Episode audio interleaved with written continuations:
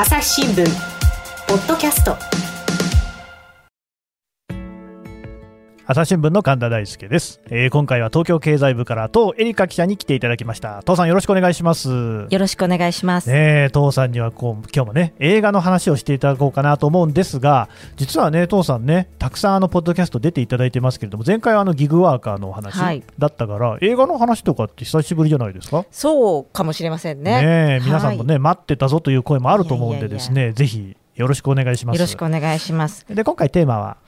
ゴールデングローブ賞ですね。はい、はい、ゴールデングローブ賞っていうのはちなみに、えーと、アカデミー賞とはまあ違うわけですよね。はい。アカデミー賞の前哨戦的、えー、位置づけではあるんですけれども、うん、えー、アカデミー賞はあの映画芸術科学アカデミーが主催。でこれは映画の業界人の方々でこあの会員は構成されるんですがこちらはハリウッド外国人記者協会なるほど、えー、による投票で、えー、決まる賞です。日本でも非常にメジャーなので、うん、えー、ゴールデングローブ賞というとイメージできる方も多いのかなと思います。よくね聞く賞ではありますけど、はい、これが発表になったんですかね？そうですね、うん、えー、ちょうど昨日ですね、えー、日本時間で、えー、1日3月1日に、えー、発表になりました。ちょうどもう賞レース、うん、コロナでですね、えー、アメリカでも授賞式があの随分後ろ倒しになりオンライン開催になりという、まあ、この、えー、異例の中での開催となりました。なるほど。でどんな作品が賞を取ったんですか？はい。あのドラマ部門の作品賞がですね、うん、えー、ノマドランドというですね、はあはあ、えー、日本でも3月に公開になるんですけどこれとってもいい映画でですね、えー、非常に評価の高い、ね、フランシス・マックドーマンドというですねオスカーを2回受賞している、えー、女性の俳優さんが主演なんですけれどもこれベースになっているのがノンフィクションなんですけれどものいわゆるですね本当に高齢のあの労働者というかですねノマドのように、えー、キャンピングカーを乗り継いで、えー、家を、まあ、持たないというか持てなくなった人たち、うん、えー、のこう暮らしを描いてるんですがもともとはそのノンフィクションなんですけどもあのもちろんフィクションあの映画はフィクションなんですけどもノンフィクションで登場した、えー、人物が本人役で出ているという。あそうなんですか、はい、だからあのドキュメンタリーとフィクションのこう境界をこうちょっとあの溶かしたような映画になっていますね。うんうんうん、はい。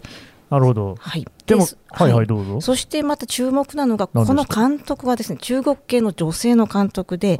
えー、アジア系の女性監督として初めて史上初めて監督賞を取ったということでも注目されました。これね、まあ、過去の回のお父さんのね、はい、話でも出てきましたけど、やっぱりその、今、アメリカでね、急速にいろいろなね、その多様な人たちによるその作品作りというのは大事だよという声、高まっていると、はい、ただ、その中でもやっぱり女性もそうだし、とりわけアジア系っていうのがね、なかなかこの表に出てきにくいという状況があると、はい、今回、その快挙ですね。快挙なんです。しかも、うん、そのえー、アメリカ生まれじゃなくて中国生まれなんですよね。という意味でも、えー、非常に注目されました。なるほど。で、まあ、もう一つ言えばアジア系という意味ではまたですね、はい、ミナリというですね。ミナリはい、うん、えー、韓国系移民の一家の、えー、苦闘を描いた映画なんですけれども、ね、こちらもですね、えー、外国語映画賞を受賞しました。へえ、まあ、なんか身なりって聞くとね、はい、日本語のなんか身なりを立たせっていうことかと思ったら、そうじゃない韓国の話。はい、あの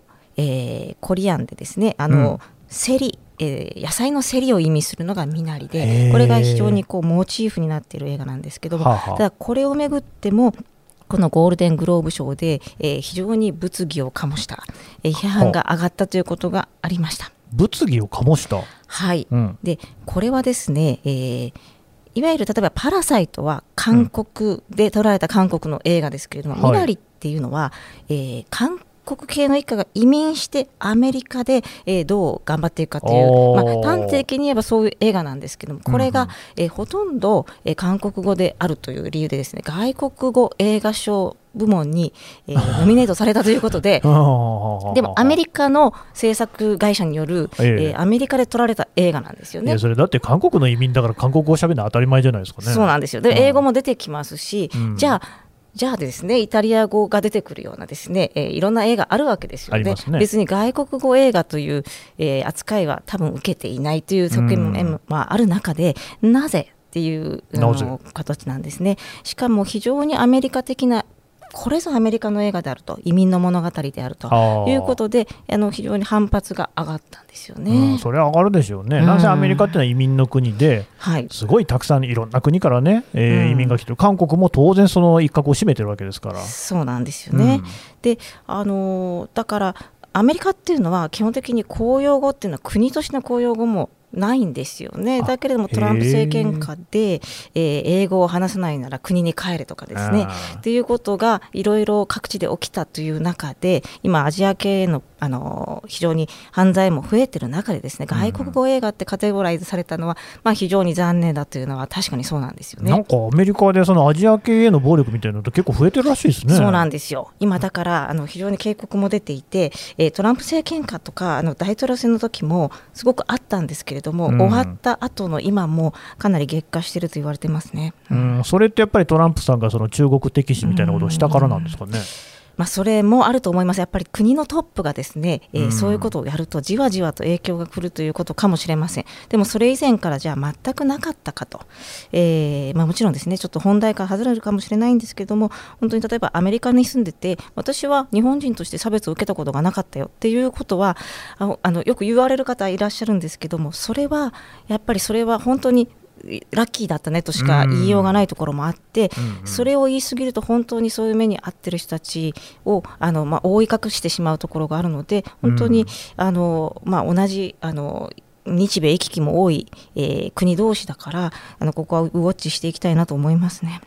そういうバックグラウンドがあるにもかかわらず、うん、そのミナリという作品が外国語というふうにカテゴライズされちゃったと。知り合いの,、あのアメリカ人の批評家の、えー、方もですねあれは本当にアメリカの映画なのになんであれを外国語映画にするんだとあれは素晴らしい映画だよというふうに言ってました。という声が高いと思います。でしかもそのハリウッド外国人記者協会というですねもっとそのハリウッドを、えー、基本的に外外からの目で見るような、えー、団体であるはずなのに、うんうん、えー、そういう見方をするのはどうかというところもあったと思います、うん、外国人記者協会っていうからには、そのアメリカ国外から来た人が基本的には参加してるっていう。そうなんです。でこれがですね私もそのアメリカで取材するようになってあそうだったんだと思ったんですけども、えー、非常にですねメンバーがこれだけしかいないんだというあの結構あの小規模なんですね。あそうなんですか。はい、えー、あのおよそ90人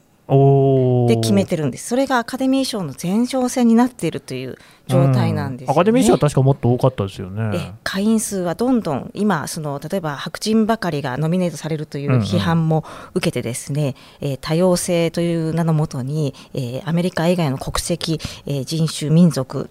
あの性別、えー、性的思考あの性的性自認の方、うん、いろんな多様性を持って、えー、招待リストを送っていてもう今1万人近いんですよ、ね、全然桁が全く違う。違います。そしてもアカデミー賞ももうずっと毎年毎年本当に多様性をめぐっては、えー、批判をされ、うんうん、えーまあ、自浄作用を、えー、働かせながら、えー、大きくなってきたところはあります。やっぱりそこは、あのなんというかですね批判によって、まあ、批判もまあいろんな種類があるんですけどもそこでやっぱり改革しようというところはもちろん十分じゃないという方もいるかもしれないんですけどそれなりに、えー、やってきたというところはありますよね、えー、一方でハリウッド外国人記者協会は誰がメンバーなのか、えー、全く公表はされてないんですね。あそうなんですか、はい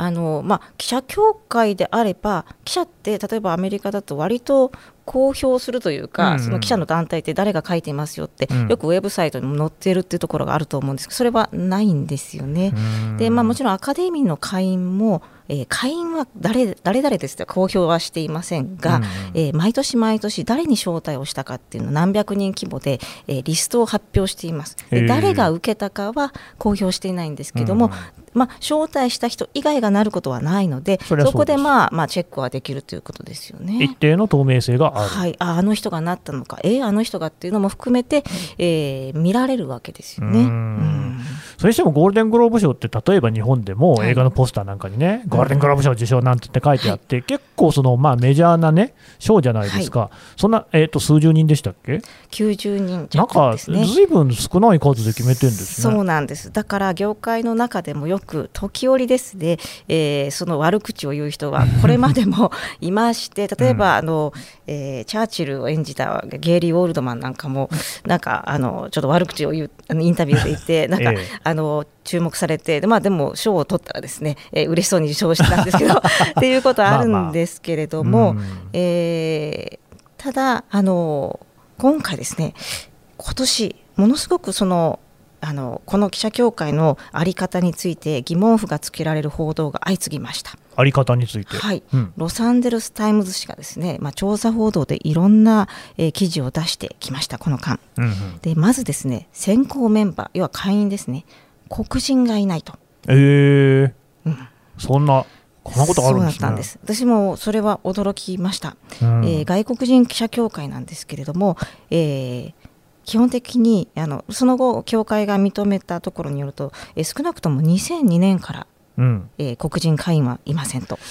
外国ってね、すごいまあ幅広くいろんな国があって、はい、まあ、それは日本だって外国だと思いますけれども、ええ、そこにはだからアジア系も当然いれば、そうですね、てか黒人ってもうそりゃね、いっぱいいろんな国いますもんね、そうなんです。いないんですか、えー、例えば会長っていうのはさすがに公表される、まあそのえー、と顔として出るんで、ええ。えー、それを見て、このその顔ぶれを見ていると、例えば今の会長、トルコ出身であったり、でその前はイタリア系だったり、うん、まあ、以前はインド系もいたり、うん、南アフリカもいらっしゃったり、うん、えー、まあ、多様なんですよね、アジア系は割と目にします。なるほど。だからブラックの方がいない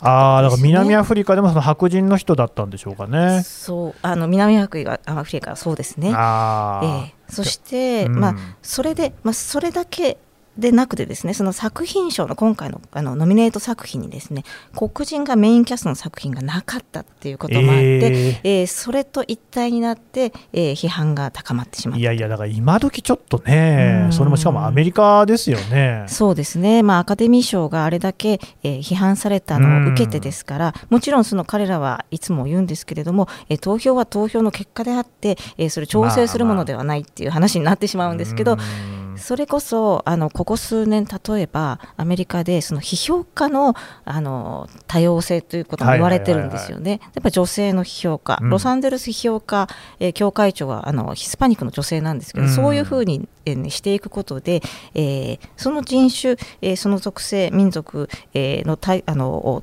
こう代表するような作品にも、えー、目を行き届かせるというところが、まあ、求められているというのはあるのでやっぱり会員が多様になればなるほどそこはあのもっともっとあの表に出ていく作品も多くなるという傾向はある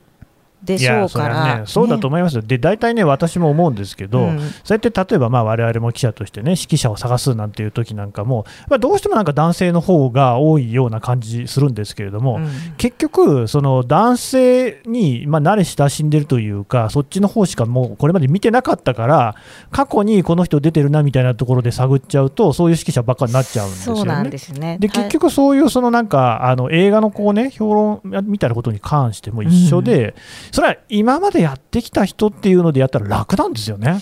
そうなんですよね、うん、でもちろんその会員の方まあ、非常にリベラルな方も多いですし、えー、あのブラックの作品に、えー、のすごく注目していらっしゃる会員もいるし、うんうん、全部が全部そのそういうわけじゃないしいらっしゃらないからダメだとも言えないんですけど、まあまあ、やっぱりそこは一つの氷山の一角というふうに見られてもおかしくないのかなっていうことですよね。うんうんうん、朝日新聞。ポッドキャスト。質問ドラえもん。我が家の朝は質問から始まる。古代メキシコでのカカオ豆の使い道は？なんだろう。身の回りのことや広い世界のことまでいろんな質問が毎朝君のもとへ。ママお金だって。毎朝のワクワクが未来を開く。朝日新聞でかつもうそこでもロサンゼルス・タイムズ紙がですねどんどん記事を出すんですね。はいはい、はい、でもう一つその、えー、ノミネートの陰にですね手厚い接待疑惑が浮上したという。接待ね、まあ、最近日本でも話題になりましたけれども、はい、そうなんです、非常にメディアと倫理というのはですねアメリカはその高次のものを持っているべきだというところが、えー、本来別に国を問わずですね、うんうん、あるべきなんですけどより、えー、そこがあの言われている中でなったので、えー、非常にこれはもうより物議を醸しましたね。ちなみにどんな接待だったんですか、はいえーとですね、ネットフリックスの作品で「エミリーパリへ行く」というですね、うん、ちょっとまあロマコメというかですね。ロマコメ、うん、ロマンティックコメディ。まあコメディですね。あ、まあ、白人の女性がですねパリへ行ってドタバタみたいなところ、ね、こでちょっと恋愛も絡んだりみたいな、ね、絡まなかったりみたいな、ね、はい、まあ、気楽に見られるところもあってですね、うん、シーズン2もっていう話になってるんですけれども、えー、これもともとネットフリックスがあので配信っていうなる前はパラマウントでやってたんですよね。そこでその、まあ、報道によるとですよ、うん、そのパラマウントがですね、えー、会員をですねパリにご接待申し上げるというですね パリから来た人の話はい、えー、豪華ホテルにですね、えー、ステイというですねはいお土産もという。なんかね、はい、パリってね、まあ、お父さんも行かれたことあるかと思いますけれども、はい、豪華ホテルに泊まろうと思ったらめちゃくちゃ金かかりますよね。もう大体普通のホテルでも高いですからね、パリってね。これであれあの値段そうそう、三つ星みたいなとこ泊まっても数万円飛んでいくみたいな世界だから、もう豪華となりゃそそうなんですよね。まあ4桁ドルっていうところですよね。4桁ドルそれそれで済むのか分かんないんですけど。はい、あの一応その記者協会としてその1プロジェクトにつき、まあ、125ドルの125ドル以上の贈り物を受け取るのは禁止と。いやそれまではいいのかっていう話もあるんですけど。125ドルもまあ結構なもんです、ね、それ以下だったらいいのかってなる一応倫理規定はあるんですが、うん、えー、それを超えたものであるということですね。っていう。でそこまでならいいんですがとは言わないんですけど、ま、よくはないんですけど、はい、このエミリー・パリへ行くがですね、はい、なんとですね、えー、今回ゴールデングローブ賞、えー、コメディ部門とですね、うん、えー、主演女優賞2部門でノミネートされあこれはですね、えー、非常にネット上で大反発、うんうん、これ作品賞とか賞レースに乗る作品じゃないよねってあなるほどね。話だったんですよね。うんうん、で他にも実はそのもう賞漏れたようなあの作品があるんですよね。今やっぱりネット配信で優れたドラマがたくさん出ていて、うんうんうんうん、あれがなくてなぜこれっていう。もちろんエミリー・パリへ行くもまあ面白いんですよ。だけど確かに賞レースの作品かっていうと、例えばロッテントマトというあの、まあ、映画批評サイトがあるんですけども、はいはい、あんまり高くはないんですね。まあね。でしかもですね、えー、外野が言うだけじゃなくてですね、えー、ガーディアン紙にですね、えー、このエミリー・パリへ行くの脚本家の一人がですね、はい、えー、ガーディアン紙とかツイッターでですね、えー、寄稿しまして、えこの作品はですね、えー、ノミネートされるのは違うと。うん脚本家自身が 書いているというですね。自分から言っちゃいましたが要は他の作品の方が「I may destroy you」っていうですね。こっちの方がいいって言われているブラックの女性が性暴力の話も絡めて、えー、すごく評価の高いドラマが一切無視されたのに比べてこれじゃないでしょうというふうに書いたぐらいなんですね。というのと接待疑惑があってなぜこれだということになってしまったんですね。もちろん。あの結局受賞はしませんでしたけれども、はい、ノミネートってだけでも大きいですからね。そりゃそうですよ。うん、そうなんです。そうなんですよね。で、まあこういうまあ大きく言えばこの3つがあの一度にえー、今回出てきたということなんですが、うん、まあ、誰が会員か非公表っていうだけじゃなくて本当にですねなかなか入れないんですよ。あ私もこれ入れんのかな？外国人記者だしいやいや 僕も今そう思ったところで、うん、違うんですかやっぱり？で応募してみたことはないんですけども、はい、えー、数々の人がですね応募しては入れないここ拒まれるっていうことがあってついにはですね最近あのノルウェーの女性の記者がですね、うん、えー、反トラスト法で提訴というですね。もうついにもう司法の場に争いが持ち込まれたと、えー、これあの一審で敗訴したんですがまたあの控訴してていますということで、こういう状況の中でどうなのか、まあ、その記者だけじゃなくて、本当に現地で、えー、いろんな、まあ、メディアに書き続けている、すごい著名なあの記者がいるんですけど、入れないと。で、まあ、報道によるとですよ、そのえじゃあそしたらですね他の外国人記者の協会を作ろうオープンな協会を作ろうとしたらなんか落とされたとかですね。本当かどうか分かりませんけどそういうふうに書かれています。で、まあ、確かにですね会員になるにはですね南カリフォルニア在住で、うん、えー、そのアメリカ映画協会のリストにも入らなきゃいけない。いや記者なのになぜその業界団体のリストに入らなきゃいけないか分かんないんですけど、えー、スポンサーも2人必要だとかですね。スポンサー、えーまあ、保証人みたいな人ですよね。でまあだからちょっとそこが分からないと。でまあ、報道によると本当記者じゃない人も会員のようだとかですね、俳優とかプロデューサーとか入ってるよとか。なんだかよくわからないという状況になっているようだというのがむくむくときてですね。あの例年この頃アカデミー賞が大体批判の対象なんですけど、はいはい、なんかゴールデングレープ賞が浮き彫りになってきたなという ところですね。いやだから先ほどからお話を伺ってますとね、もう鉄頭鉄尾閉鎖的ですよね。そうですね。だからこれは、もちろんそのブラックメンバーがいないというのは、まあ、授賞式であの、まあ、釈明と表明がありましたしこれから変わっていくのかもしれないんですけどもう変わっていかざるを得ないですよねこうなると。そうですよね、だってそういうそのまあね我々の業界でその顎足付きなんてことを言いますけれども、そもそもそうやってその接待をしている中で公平なね、審査ができるととても思えないし、ね、またその監督さん俳優さんみたいな人がいたら自分の出ているもの自分の関係している作品に入れるんじゃないかってこれはみんな思うところでしょうし、そうですね。疑念を抱かれている段階でそういう賞として、もはやですね、まあ、なんか存在の価値ってだいぶ薄れちゃうなっていうふうな、ね、気がしますけどね。アカデミー賞も、まあ、常にそういうリスクをあの伴ってきたんですが、うん、非常に厳しいあの基準を設けていて、ものすごい分厚いあのそれは公表もされてますし、えー、このキャンペーンに、えー、対して会員はこうあの対処しなければいけないとかですね。あるんですね、まあ、そうしたら剥奪されますしもう二度と会員にはなれませんからもちろんそのあのハリウッド外国人記者協会もあると思うんですけどもそこがちょっと分かりづらいというところとあとスタジオからしてもですねおそらく90人であればですね接待構成したくなる規模だと思います。なるほど、ね、1万人は難しいですね、ええ、確かに確かに、うん1万でも1万人でも一部やると思うんですけど90人はですね、リストさえあれば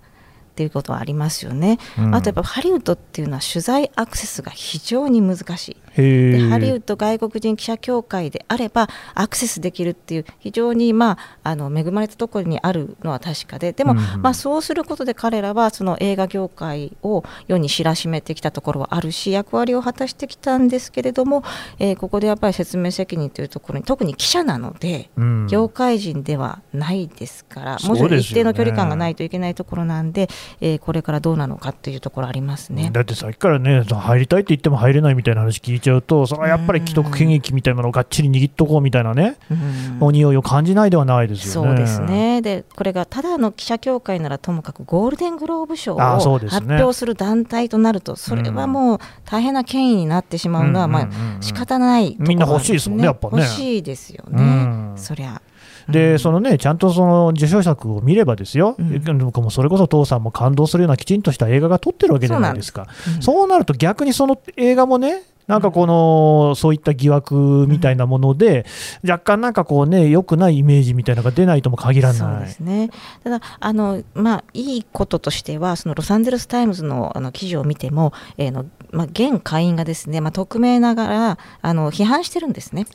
だからそのこれはおかしいと思ってる会員がたくさんいるからこそこういう報道も出たし、あともう一つは推測として言われているのはなぜ今これが出たかっていうのは、うん、もしかしたらスタジオも不満を持ってるかもしれない。ああなるほどね。映画を作る側も。もう今映画業界はコロナで大変だから、うんね、こんなにご接待しなきゃいけない。もうやめたいと思ってるかもしれないですよね。なるほど、うん、まあじゃあここれからまあそういうそのゴールデングローブ賞のあり方もだいぶ変わるかもしれない。あのそうですね。もう内部改革をしていきたいという声が、まあ、記事にも出てるのでそこは期待したいところですね。やっぱりその、えー、アカデミー賞なんかを見てもそういう流れっていうのはもうあるってことですね。そうですね。これはもうどの団体もあの突きつけられる課題だと思います。わかりました。どうもありがとうございました。ありがとうございました。朝日新聞ポッドキャストはい。というわけで、当エリカさんのお話聞いてきましたが、えーとですね、父さんからですね、えー、告知といいますか、まずそもそも父さん、こういうね、映画のお話っていうのは、朝日新聞デジタルの方でね、えー、まとまっている。シネマニ何でしたシネマニア経済リポートというシネマニア経済リポートね、はい、こちらね検索して、ね、随時、えー。やっております。ご覧になってほしい。それからそのその読者の皆さんとあの取材をもとに語るシネマニアサロンというのを、コロナ以前からリアルで開催してきたんですけれども、昨年夏にオンライン開催しまして、はい、でちょっとしばらくなかなか開催できないところもあったんですが、すね、やっぱり4月にはやりたいなと。やっぱ小シーズンですから、アカデミー賞授賞式が終わった後あたりにいいやりたいなと思ってます。これに関してもじゃあ詳しいことが決まれば朝日新聞デジタル上にね、はい、告知等出るということで。あるいはツイッターあなるほど。はい、えー、えー、アットマークエリカアンダーバー朝日でですね、うんうん、いつもあの何かありましたら告知しておりますのでぜひチェックしてみてください、えー、こちらねぜひご期待いただきたいと思います。父さんありがとうございました。ありがとうございました。朝日新聞ポッドキャスト朝日新聞の神田大輔がお送りしました。それではまたお会いしましょうこの番組へのご意見、ご感想をメールで募集しています。podcast at 朝日 .com podcast アットマーク朝日 .com までメールでお寄せください。ツイッターでも番組情報を随時紹介しています。アットマーク朝日ポッドキャスト朝日新聞ポッドキャストで検索してみてください。